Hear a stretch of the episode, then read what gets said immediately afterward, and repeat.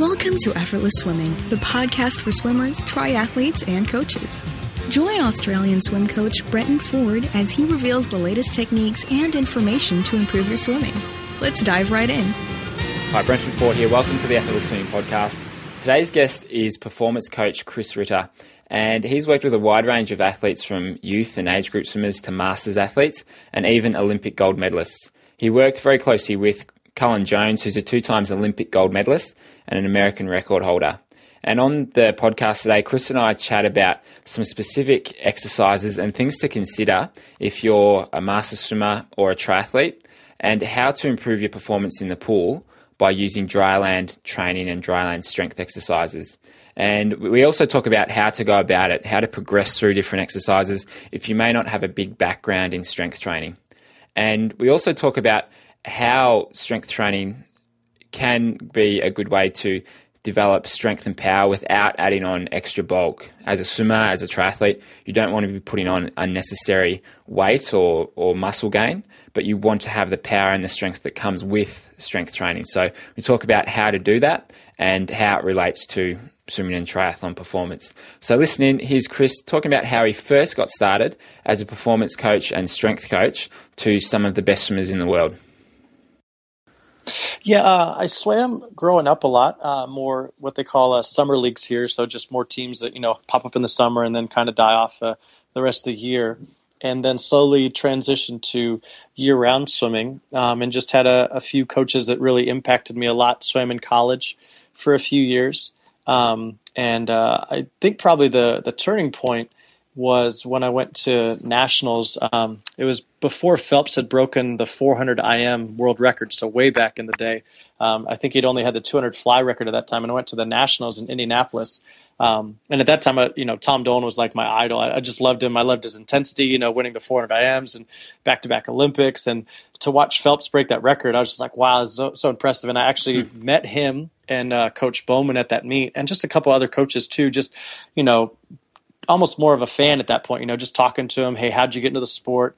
And I think that really sparked it like, hey, I want to be a coach and uh, I would love to, you know, help athletes get to that level. Um, you know, I was I was an okay athlete, not you know anything high like that, but I enjoyed it um, and I liked helping people, and I thought that would be a perfect blend. Um, so I went to college, changed my major into exercise science, um, and transferred out to a California swimming school. Uh, swam there for a year, and then after uh, another year of swimming, uh, I decided, hey, you know, I, I want to coach, so I, I got to jump into this thing full bore. Um, so I actually stopped swimming competitively and started coaching while I was still in college. And at the same time, too, I got my personal training certificate. Um, and I thought, I don't even know why I thought at the time, but I just thought, I, I think this can help swimmers. I'm not exactly sure how, uh, but I, I'm going to figure it out. And I had never really had a lot of help in that realm growing up, um, and I was always a, a, smaller kid, and you know, I, I, was beating guys way bigger than me. But I think I could have been a lot better if I had uh, a, a, good athletic development program as a part of my swimming reg- uh, regimen as well. So just kind of started diving into that, helped out with the, my college team, and then uh, had the opportunity to move out to Charlotte when um, David Marsh started the Center of Excellence, and uh, I basically just bought a t- plane ticket, flew out here, and said, "I want to be your strength coach and help uh, help your swimmers uh, get stronger." And so we talked about it, and uh, next thing I know, I'm moving across the country, um, and uh, that was just a, a, wild ride. I got to work with a group of 13 or so uh, athletes. I think we had about that for the Olympics in Beijing, um, and half of them were older than me. Um, all of them were way better than I had ever been, so that was quite interesting.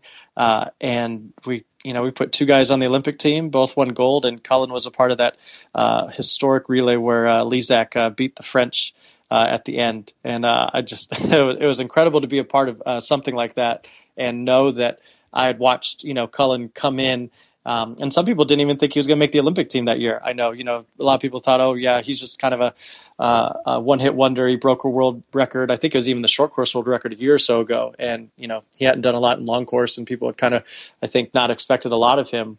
And uh, he just came in, and we worked with him, and he worked with the rest of the group, pushed the group, and uh, then you know he was part of the one of the guys that got on the team, and you know the rest is history, as they say. Wow, that's awesome. Well, one of the things you said earlier, just about when you sort of you, you were growing up and swimming, and you didn't really have much to work with in terms of a strength training program. I mean, I remember probably 15, 16 years ago when, um, when I sort of started training pretty full on, and we just uh, we started to do some strength and conditioning, but there wasn't really any materials out there available for swim coaches to use. They just kind of had to go by uh, by feel and by gut and, and just work yeah. it out. And I mean, I remember going around pool deck uh, for 45 minutes before uh, before a training session, doing a bit of a circuit with some some dumbbells and some sort of prone hold and just some really basic exercises, but uh, just a kind of a rough introduction to, to strength training. But even that little bit of strength training gave us quite an edge over the teams that weren't doing it. Oh yeah, yeah, absolutely. And I think that's what's um, frustrating and exciting at the same time for me is I think some coaches they don't do it because they don't know where to start, and it may seem overwhelming.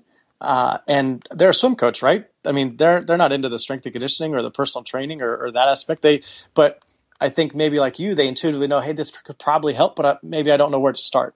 Mm. Um, and so, yeah, I, I think that uh, especially just the whole field of athletic development and sports performance is shifting a lot just in the past 10 years or so that I've been doing this. And I think we're starting to be more distinctive than um, you know you lift weights to get big and i think we're breaking that stigma and that you you know it doesn't necessarily affect your size if you train right and if you do the right things and if you're training for athletic power and athletic strength as opposed to you know when you say lifting weights immediately people are thinking arnold schwarzenegger or these big bodybuilding guys and yeah why would i ever want to do that I, that's not going to help me swimming well yeah but if you do it correctly uh, and bodybuilding is just a part of strength training. I think people forget that. Strength training is this big umbrella, and body bodybuilding is a part of that umbrella. But athletic performance, um, helping your endurance through strength training, th- those are all things that fall under that umbrella of strength training. Yeah, and that's one of the things that I liked in your, your ebook that I was reading was um, basically talking about strength being created from a neurological level. Can you talk a bit yeah. more about that and how uh, that kind of compares to like the bodybuilding type of uh, training that you you mentioned before. Yeah, no, that's a perfect segue. Yeah, so strength um, is you can gain strength in two different ways. One is structural, which is like what most people think in bodybuilding. So structurally, your muscles get bigger, uh, denser, and that in and of itself, because they're more size, uh, more crosshairs, they're going to produce more force. But the other way that people don't really realize, and this is why you can get stronger after just one session, is because there are tons of motor units in your muscle. And your brain, when it contracts a muscle, does not always recruit all of the motor units, or hardly ever does. And but when you do strength training, especially consistently, it gets more and more coordinated and it learns to fire more and more of the motor units. And so that's how you can actually gain strength without changing size at all. And a lot of that is more on the lower rep scheme um, in terms of higher, uh, stronger efforts, but not as much volume. And unfortunately, I think most people go the volume route, and so they kind of miss the neurological gains that they can get. Um, but it's all a process too. You want to make sure you have good technique and not just jump right into a really heavy movement. And so I think that's where some coaches kind of get confused is, you know, where do I start? What do I do first? Um, but yeah, you can definitely gain a whole lot of strength from just increasing your uh, neuromuscular efficiency, what the brain is recruiting out of that muscle. Yeah, that's um, that makes a lot of sense. There's actually a TV program on here in Australia a couple of weeks ago. It's a program called Catalyst, and um, basically they were talking about um, high intensity interval training and uh, how the old concept of how much exercise you need was basically uh, about three sessions a week of about 45 to 60 minutes of aerobic exercise. And you know, now they're saying you can get pretty similar gains, if not better, by doing just three workouts of basically two minutes of all out intensity. You know, mm-hmm. just, yeah, just all, all out max effort, where you break it down into four lots of 30 seconds with about four and a half minutes rest in between and mm-hmm. uh, you know, and you know that's not the be all and end all of training. You don't want to just do that, but for most people, just to have that you know maximum effort of 30 seconds, where by the end of it you can hardly talk, you're so exhausted. Just kind of hitting that that intensity can just you know can really help build build strength and um, that new, new, neurological uh, muscular uh, efficiency that you're talking about. And I mean, I've kind of gotten my guys to start doing this in training. I've been doing it myself, just with yeah those really high intensity reps, and it's uh, you can you can feel a difference after one session.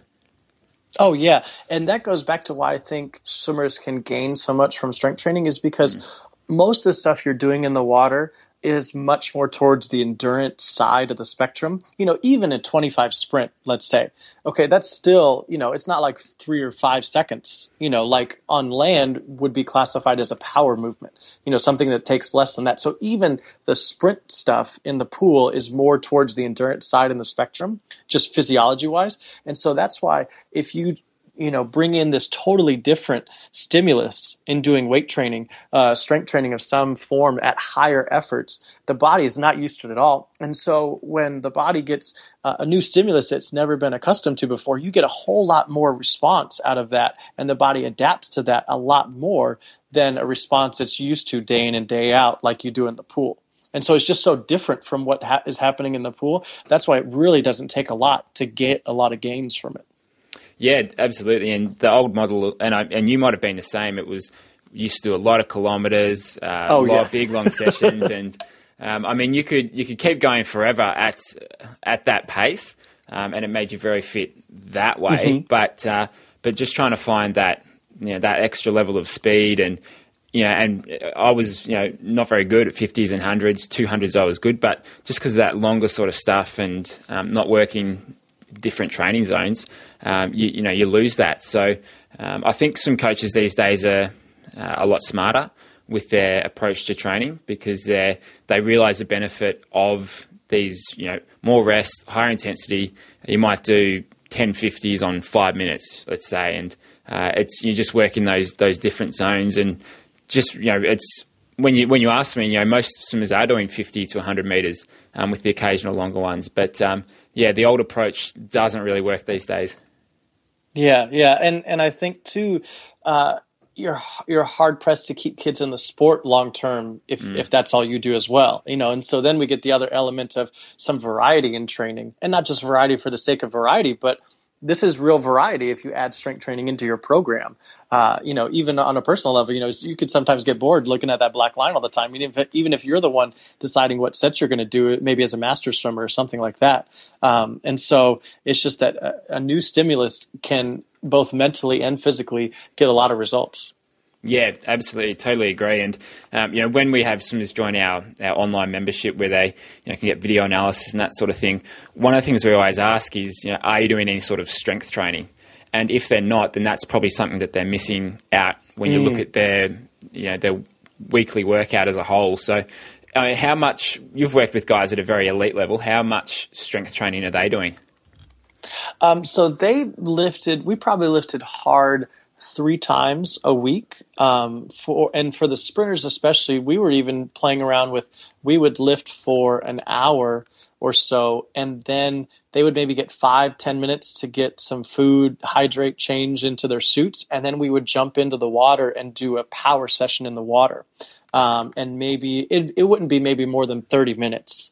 And so we were combining sessions like that a lot too, especially for the sprinters. So maybe they would get in on the power tower or do some fast 25s all out from like a running dive or something like that and, and really trying to incorporate what we just did in the weight room recruiting all this musculature because there's no way you can get close to the recruitment in the water that you can in the weight room right? Because i mean even the best uh, swimmers in the world their catch isn't that powerful if, if you measure it in pounds per square inch. And so uh, now that they're all lit up from being in the weight room then we can make sure they're putting that into the pool and using it and trying to transfer that power. Yeah, that's uh, that's good, and I mean that's what I've heard a lot of uh, from from top level squads as well. Is you know just yeah doing those doing the weight sessions and then having a quick break and going in for a, a short session and just trying to make that connection from the weight room into the pool because. Uh, you know, you want to, um, no matter what you're doing, whether it's drills in the water or, or something similar, you know, you want to make the connection from the purpose of that drill into your normal stroke. So, mm-hmm. uh, you know, backing it up with that session is uh, is really good. And um, another thing you said in your ebook was that um, when you're training, you want to you want to get inside of yourself. So, I guess in, in terms of uh, uh, your mind, what you're thinking about. But then when you go to compete, you want to get out of your way. Can you talk a bit more about that? Yeah, so um, I think uh, some people can be great practice swimmers, right? And then you get to a meet, and it's just like, what happened, right? Like, wh- mm-hmm. where did that go? You were you were swimming so well in practice. And I think, especially uh, even in the strength training, I'm very uh, focused on technique, and you know, you need to do this perfectly. You need to think about it, but then when it's time to race, it's just flipping on autopilot if we've done everything correctly and you just go have fun. You know go beat the person next to you. You you should not be thinking uh, that's how you get in that flow state that athletes talk about a lot in the zone. And you can only get that way if you're consciously making adjustments in practice and thinking about all the little things so then on meet day on race day you can show up and just switch it off you know you can't just loaf through practice and not think about it and then think it's all going to come together in the meet it's quite the opposite. You have to be overthinking it almost in practice and then going to the meet and being able to just get out of the way and go. And that's, I think, where the the athletes get the best results. And I think Cullen, um, what was a great example of that is the bigger the lights got, it seemed like the bigger his performance could be. And I think that's what I think that can be learned on some level. Um, but you have to practice it in terms of being intentional first in practice and then being able to get out of the way when you get step up on the blocks and race. Yeah, yeah, I like that. And I mean, you see the guys who perform really well at meets, and especially big meets, those guys that can turn it on when it comes to an Olympic Games or national mm-hmm. championships, mm-hmm. they're they're so exciting to watch. It's just uh, you know you, you can really see them. They just get that extra one or two percent that makes a difference, and you know might get them that gold medal. And um, yeah. I mean, I've you know I've got I know people who uh, train train really hard, but as you said, they kind of get caught up in their, their own head when it comes to race time. They don't they, mm-hmm. they overthink it. They're thinking about what their strokes doing. They're thinking about um, you know what pace they should be going instead of just going out there having fun and you know just trying to trying to kick ass. So it's um, yeah. yeah, you should be. I mean, when I when I'm coaching my squad, occasionally you know if we're doing a timed hundred or something, I ask them to picture themselves in the next big meet that they've got and just try and you know do the thinking there so that you can switch off when it does come to that race. Mm-hmm. And strength training too, I think, helps in that. In that, uh, especially females may uh, always feel like they're a little bit weaker or inferior in terms of you know physical strength. You have to do push-ups, pull-ups, stuff like that. Well, if you get a female just a little bit stronger, it's amazing how their mind shifts a little bit. Their confidence raises. You know, they mm. walk a little bit taller, and then their attitude behind the blocks on race day is even better because they know, hey, I'm strong. I've worked hard. I've I've proven, you know, I've increased my number of pull-ups or push-ups or I can hold bridges longer or things like that. And I think that's where strength training can really help that mindset as well when it comes to race day of not only being confident in the training you did in the water, but just in yourself, knowing like, hey, I'm strong. You know, like I, I'm gonna go out and I'm gonna beat you because I'm stronger. Yeah, and I think a lot of that comes down to posture as well. I mean, you, you can see someone walking down the street, and just by the way that they're walking, you can tell whether they're confident or whether they're physically strong. And mm-hmm. yeah, and another thing you kind of mentioned in the book was that uh, that injuries come a lot from poor posture and overuse. So, can you talk a bit more about how you see the relationship between posture and swimming? Yeah, it's just swimming is such a repetitive sport um, you know, three of the four strokes are done in a prone position, and all of them are using your lats dominantly in terms of, you know, in the catch and pulling. And so you get this interesting dynamic where the shoulder is, is getting pulled forward because, you know, your chest is progressively getting tighter, but at the same time, your lats are tight too from all the pulling. And so it's also pulling down. So, you know, if you think about your armpit there in the front, that's the chest muscle, and then in the back is the lat. So both of those are producing tension on the shoulder and just continuing to round it forward. And in the mid and upper back, especially, it just gets so weak because you never hit it when you're swimming up and down the pool.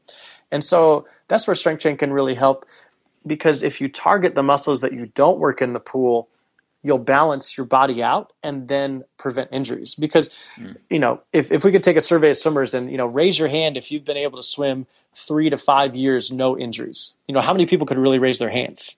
And I think you could automatically become a better swimmer if you were just able to swim three to five years with no injuries.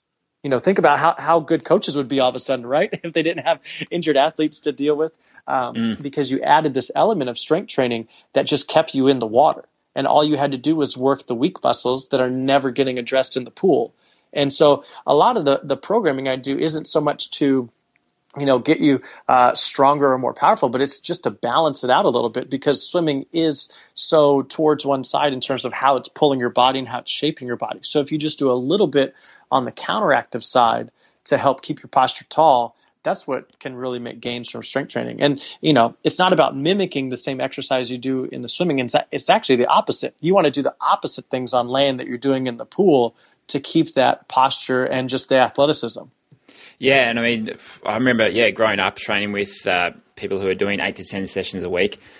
Nearly everyone goes through some sort of sort of injury, and you know, usually in the shoulders, but it can be, yeah, you know, it can be back or hip or whatever it is. But uh, and I work with a lot of Ironman athletes as well, um, just with swimming coaching. And you know, if you can get to an Ironman event without being injured, then you're ninety yeah. percent of the way there. You know, that's yeah, right. that's the main thing. So, uh, and and the best way to avoid it is through strength training. And I know with uh, with triathletes in particular, just doing some basic glute bridges can kind of even them out because they're working so much uh, you know, on on the front with their their running and uh, and biking. So you know, just just some really basic exercises like that can um, can be all they need to to avoid injury. And as you said, the same thing with swimming is you want to work those almost opposite muscles that you're using in the pool just to to balance mm-hmm. yourself out. And uh, can you talk a little bit about um, asymmetries with with swimmers? I mean, we do we have physios do. Uh, like a screening with, with our athletes and looking for those asymmetries and, and trying to correct them because uh, that can really causing injuries if people aren't balanced throughout their body. So, I mean, what do you see with the athlete, athletes that you've worked with when it comes to that? Yeah, I'd say most of the time you're going to have tightness and restriction in the shoulders. So, uh, can both shoulders move as they need to? And just a simple test you could do is, you know, take your right fist uh, and place it in your mid back and then take your left fist over the top of your head and can you touch or can you get within one fist of touching and then do the other side. And what you want to see is how similar are those two sides one and then hopefully they're they're close. And if they're not close you know that your shoulder's pretty tight and pretty restricted. So more often than not you're probably going to get an injury down the line just because your shoulder isn't able to move in the range of motion it was meant to and so, and a lot of that is driven by the bad posture that happens if all you do is swim. And so I would say the shoulder is the big thing, um, but also sometimes low back and hip. And I think that's where if you have a little bit more core strength and stability, that you can you know thwart those injuries uh, before they start. And you know sometimes it could just be simple things that you're doing before you jump in the water. I, I personally am playing around a lot. Uh, i just swam a masters meet this past weekend down in florida uh, the rowdy gaines uh, meet. And i'm playing around with almost exclusively at meets warming up on land and maybe hopping in just and doing a few laps just to feel the water sometimes, but warming up almost exclusively on land, whether it's stretches or some kettlebell work or, or something else like that, just small and quick to fire up my body and get it ready to then go in and, and race. Yeah, yeah, perfect. And um, uh, we see a lot of um, asymmetries with people through just breathing to one side in freestyle. I mean, we mm-hmm. work with a lot of beginner to intermediate swimmers, and if you just breathe into the one side every two strokes, then it's very hard to avoid whether you know having a tight neck or um, oh, tight yeah. in one shoulder, and and you can you can really see that impacting their stroke, and then you know, and usually they'll come to you with an injury six months down the track because they mm-hmm. yeah because they're so imbalanced with it. So you know if you can if you can be aware of that and either change your stroke to eliminate it or do those flexibility exercises or strength exercises, uh, it can it can keep you in the water for longer. And yeah. and when it comes to uh, to uh, starting a strength training program, another thing you mentioned was the use of uh, testing. So, how do you work with your athletes and track their progress as they get stronger? Yeah. So again, I'm looking at the whole picture, and I, I want to build an athlete as opposed to build a swimmer. And then if I have a good athlete, that will be a better swimmer in the long run. And so I'll, a lot of just simple tests that I'll do is a, a, broad jump. So what's your distance you can jump? And with that, I'm looking for can they at least jump their height um, in you know whatever you're measuring meters or uh, feet. And so if they can't, then you just need to work on strength. Period. You shouldn't even be worried about plyometrics or power because they don't even have a prerequisite level of strength here. So that'd be one. Then another is uh, how many pull ups can you do? And hopefully you can do at least some as a swimmer. But I think you should at least be double digits, if not in the 20s as a swimmer. And if not, again, you just need a, a prerequisite level of strength there on that. And I'm actually uh, for your listeners, I'll put together a, a progression for pull-ups because I know that's one of the biggest things is you know how do I go from zero pull-ups to one, mm. and that's just such a big you know jump sometimes. So I broke it up into a, a couple exercises, and so at the end, I think uh, you'll have a link in the show notes, but they'll be able to get a, a resource I put together. Of, you know, you can assess where you are and then figure out how you can get to doing multiple pull-ups on that. Um, and then after pull ups, you also do uh, push ups. So I, just do a simple one is how slow can you make five push ups last? So I just time five push ups as slow as possible. Uh, hopefully, you get close to a minute on that, would be a good one for swimmers. Another one is how many squats you can do in 60 seconds. So down to parallel. And again, I'm looking for about one a second on that. Um, and then also a, a, bridge test that I do where you're down on your forearms or, uh, or a plank, as some people call it. A, a, plank for, to me is more on your hands, whereas a bridge is on your forearms. And so you'll hold the bridge for a minute. After a minute has passed, you'll raise one foot a few inches off the ground for 15 seconds, then switch to the other foot for 15, then put that foot down, raise one arm in front of you for 15, put that down, then raise the other arm in front of you for 15. So now we're at two minutes. Then, if you can last another 30 seconds, you'll go arm and opposite leg off the ground at the same time. Then arm and opposite leg off the ground. So if you get to two and a half minutes at the end of that test, I feel like your core is pretty good. If you can't, then we just need to work back a little bit and develop just a base level of core strength for you. Yeah, awesome. And I would just want to go back a bit. The first test that you mentioned was the um, the broad jump. The broad jump, yes. Yeah. So basically, feet together, swing the arms back, and then mm-hmm. jump forward as far as you can. And if you can't get your height, then you say, yes. yeah, then you're saying there's not enough just basic strength there to yeah, yeah. Don't else. even worry about doing jumps or plyometrics. You're not ready yet. You know, you're probably mm. going to do more harm than good because you don't even have a, a prerequisite level of strength. I'd say. And is that do you use that test because it incorporates more than just your legs? It's you've got you've got to engage your core and your hips and everything else to jump forward.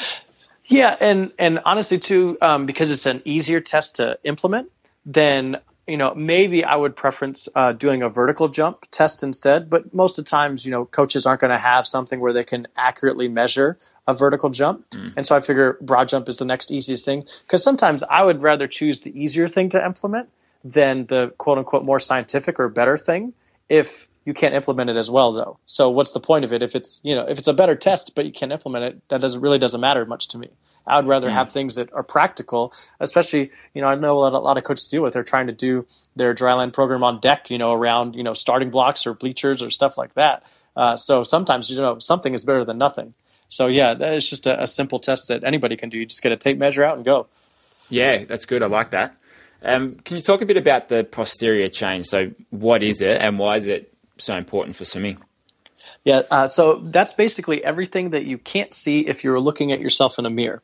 And unfortunately, most people uh, will train everything they can see in the mirror and not really pay attention to stuff they can't see. So it's, it's a common thing, right? Especially yeah. for the guys. You know, they'd rather work the chest and the biceps. Yeah, I could see that. Yeah, let's keep getting bigger. And well, they forget about the glutes and the hamstrings and all up the back and everything. And um, so uh, you m- might topple over with some of those guys. They get too big on the upper body, but you know the legs are small. So, um, but the posterior chain, one, it's just going to help with posture. You know, so we talked about that with swimmers. Their their shoulders rounding forward a lot. Uh, if you're strengthening your posterior chain from you know head down to toes, you're going to be pulled up taller, and you know that's obviously going to be a better streamlined position than a rounded you know posture. Also, you're just in better position to produce power from your core, from the center of you out to your extremities. And I think a lot of swimmers forget that your core is where the power should start. And it's not just how fast you can move your arms or how fast you can move your legs. You have to be able to transfer energy.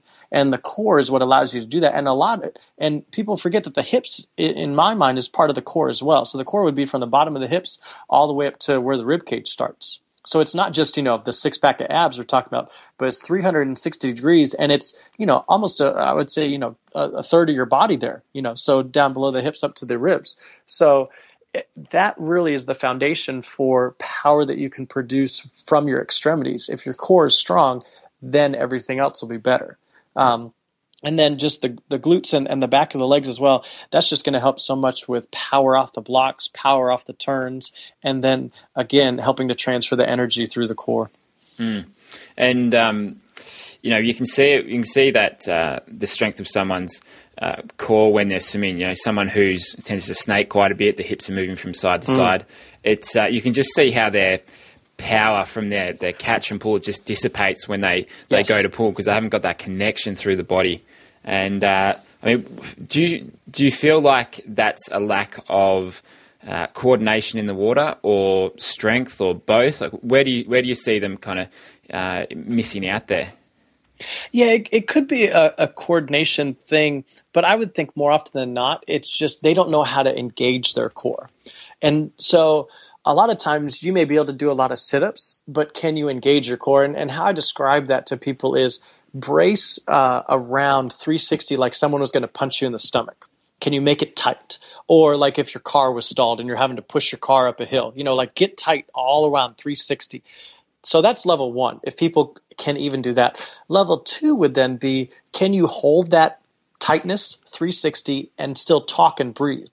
So like right now while we're having this conversation, I'm tight 360 all around. If someone was going to punch me in the stomach, it would it wouldn't move. I'm I'm that tight. But I've developed that ability over time, and then when I go into the water, I can turn that on when I want. And that's the first thing I'll go to when I myself am trying to get faster is I'll get tighter and more engaged in my middle. And so then I'm like a kayak going through the water instead of a rubber raft. And um, so I think that that's that's where it is. Is you can do a lot of exercises, but if you're not able to engage the muscles and turn them on from your brain in that coordination, and especially you know people are breathing poorly you know nowadays especially swimmers they'll use their chest a lot more to breathe than their belly and so they're just you know in the middle they're all discombobulated they don't understand how to effectively engage that to have a platform to then produce a strong pull yeah, I think the engagement is probably the biggest thing, just that learning. And it takes time. Mm. You know, it takes time to be able to stay tight 360 and be able to talk and breathe and maintain that. Yeah, and I, I mean, with a lot of the stuff that we do, we have swimmers attempted out of the water. So just getting used to that high elbow position, rotating mm-hmm. the arm internally, um, and as well as just the posture. I mean, when we run clinics, the first thing we talk about is breathing, is making sure that you're not holding your breath and you're relaxed. But then after that, it's, it's all about posture. Is can you maintain a tall posture, just like you're talking about, where you can stay connected through your core. Um, that's that's where it all starts because if you're like a wet noodle through your stomach, then it's very hard to generate any sort of power or speed if that part of your, your part of your body isn't connected. So, um, can you do it out of the water? And if you can, then start, then go into the water and uh, and try and maintain that same sort of uh, position. Yeah, exactly, and and that's where you know if you do a ton of pull-ups but you're not able to engage your core, well, it's not going to show up in the water. You know, you have to have the core as the foundation to express that strength and power that you're working on. And I think sometimes if people are doing dry land or strength training, maybe they're they're worried about too much the exercise and not about how does this fit together. And so i can actually use it then in the water like that. And for guys that you've worked with who are guys and girls who you've worked with who are you know elite, elite swimmers who are on the, the national team or, or close to and if they've hit a, a plateau with their strength how do you help them overcome that and, and push past it and continue to improve? Uh, that's a good question. I would say most of the time, uh, people haven't worked their strength long enough to hit that plateau, um, at least that I've seen. And if they do, then you just need to start changing the type of workouts more. And so this is where we get into periodization a little bit, which is just a fancy word for how you're planning your workouts. And most of the time for beginners, up until uh, a point where you do see plateaus, you can just go a linear periodization where it's you know, we're going to just do, you know, three sets of five reps or something like that. Well, if they start to get so that they can um, not really gain from that, then you'll start to switch it up. And that's what we did a lot with the elite guys uh, before the Olympics. Is every day of those three days that we lifted in a week was completely different. So one was a power workout where everything was fast. Um, it wasn't necessarily about the weight, but how fast they were moving the weight. Where another day it was all about the weight. How much weight can you move? I don't care if you if you're moving it fast. I just want a lot of weight. And then there was a day in between, um, uh, kind of in the middle of that. And so the more that you get experienced as a strength trainer or as an athlete who strength trains, you need to change it up more often because it goes back to the body is going to get used to a stimulus the more often you give it. Um, and then the whole other realm is then you work on power. Once you get to a point where you have sufficient strength, is you have to develop that strength into speed, and that's through power. And so that's where you may not be lifting close to your max on a lift, but it's how fast can you move the bar or how fast can you get through that movement. Yeah, and we do something similar with uh, just our swim workouts. Is uh, throughout the week, you know, some of the swimmers might be doing four sessions, and you're you just really mix it up. You might have a, a longer, slower swim, just at a mm-hmm. sort of sixty percent intensity. Then uh, some of the guys are doing open water, so it might be like an open water race pace uh, set of about 2k but broken down into hundreds or 200s um, then another day of speed where you're really pushing the intensity um, mm-hmm. and just kind of you know, blowing out past max. And then you might have a, a, technique day where you might challenge them with some coordination drills or something similar, and just uh, just having giving them a, a, wide range of tools or experiences that they can draw from when it comes to a race. Whereas if all four sessions during the week are have just been 3k aerobic main sets, you know, they, they just don't have that experience to be able to uh, adapt and, and deal yes. with different things when it comes to racing. Yeah, and, and that's just where you know the coach has to know what level of athlete they're dealing with, and you know sometimes changing too much is bad, and sometimes not changing enough is bad. So that's where you kind of have to be able to sense, okay, where is this athlete at, and what do I need to adapt for them. Yeah, absolutely. And you've put together some really good videos on progressions of different exercises, whether that be the, the chin ups or some core strength exercises for people. Um, and we'll provide the links in the show notes uh, to those. So if you don't have a strength training program. I highly recommend checking those out because they're um, they're perfect for swimming, and you've worked closely with swimmers for a long time, and being a swimmer yourself, you know what works. So um, I, th- I, think yeah, for anyone who's who's not currently doing any strength training, you can fit it into you know 10 minutes a day, a couple times a week. That's better than doing nothing. So uh, it's a really important part of a, any uh, any weekly workout. So for people who uh, who want to learn more about you or what you do and, and how they can increase their strength for better swimming, what, uh, what's the best place to go and what sort of resources have you got available for them? Yeah, well, first they can come over to our website, uh, rittersp.com, R I T T E R S P.com, and that's where you'll find um, all the resources like the ebook that you read, Surge Strength. Um, that, that even has uh, in the bonus there, that ebook, the actual entire program that I used for those guys up into the Beijing Olympics. So I even put that whole year's worth of programming in that book, and that's just the bonus. Um, and so, were you, were you able to get through the whole book actually? Uh, I've read three quarters of it. I didn't get a chance okay. to finish the last bit yet. So. Yeah, but would you say uh, pretty good stuff in there? Pretty packed full of information. Yeah, absolutely. I was uh, I was kind of um, uh, nodding my head in agreement with a lot of the uh, the stuff That's you had good. in there, and I mean a lot of the stuff we talked about today um, sort of came from came from that book because I wanted to um, just explore some of those topics a bit more. And um, you know, I, I really, um, I really think it's important for, for people to see if if they haven't got a lot of experience with strength training and swimming, and and especially for coaches who might be a bit hesitant to start that with their athletes because they're yeah. not sure what to do. Yeah, so so the ebook is a great place to start the Surge Strength ebook, and then um, from that, then we also even offer online programs where uh, I currently train master swimmers all over the world. Um, and I would say my best case right now for success on that is I have a 57 year old guy who just went faster than he did in the 100 fly than he was at 18 years old. so I feel like that's pretty uh, good testimony for what strength training can do for you. Absolutely. and, and the fact that he's swimming, you know, even less. Uh, and the hundred fly is no joke. You know, like that's not a, a, a you know a sprint event. you got to have some pretty good endurance for that too. So it's not just you know a twenty five or fifty free. Um, but yeah, we, we offer online programs for both teams and individuals. Um, and then I, I, keep a blog uh, regular as well on the site. But yeah, Ritter SP is the main hub, and then you can find all the social media outlets from there as well. Yeah, that's awesome. And uh, yeah, we'll put those in the show notes. So just go to effortlessswimming.com for all of those links. And uh, Chris, thanks so much for being on the show. I'm, I'm definitely going to get you on again and um, we'll explore some other topics. And I think this has been a really helpful call for um, particularly master swimmers because that's what I that's who I primarily primarily work with. And to see swimmers who are 40 plus hitting PBs uh, like lifetime PBs, so ones that Yeah. have done when they're you know, 18, 20, um, with a combination of like, strength training and some specific workouts. It's uh, it's possible for you know for, for master swimmers, and it's pretty amazing to see them and and the reaction they get when they do hit those times. It's uh, it's pretty awesome. Oh yeah, it's it's awesome, and and that's what you know fuels me all the time. Is just helping people achieve things that they didn't think was possible. You know, and sometimes like they think, oh well, it'd be it'd be great if I could do that, but ah, I don't really know if I can. And then it's amazing what happens when you put together with a good coach and good program, um, and especially master swimmers. All, at some point, you're going to start to lose muscle mass every year unless you fight it, and so that's where strength training even more so can help them in the pool because just swimming alone in an anti-gravity environment really isn't going to help that decay of the muscle mass over the years. So I think that's it's really the secret weapon for master swimmers as well.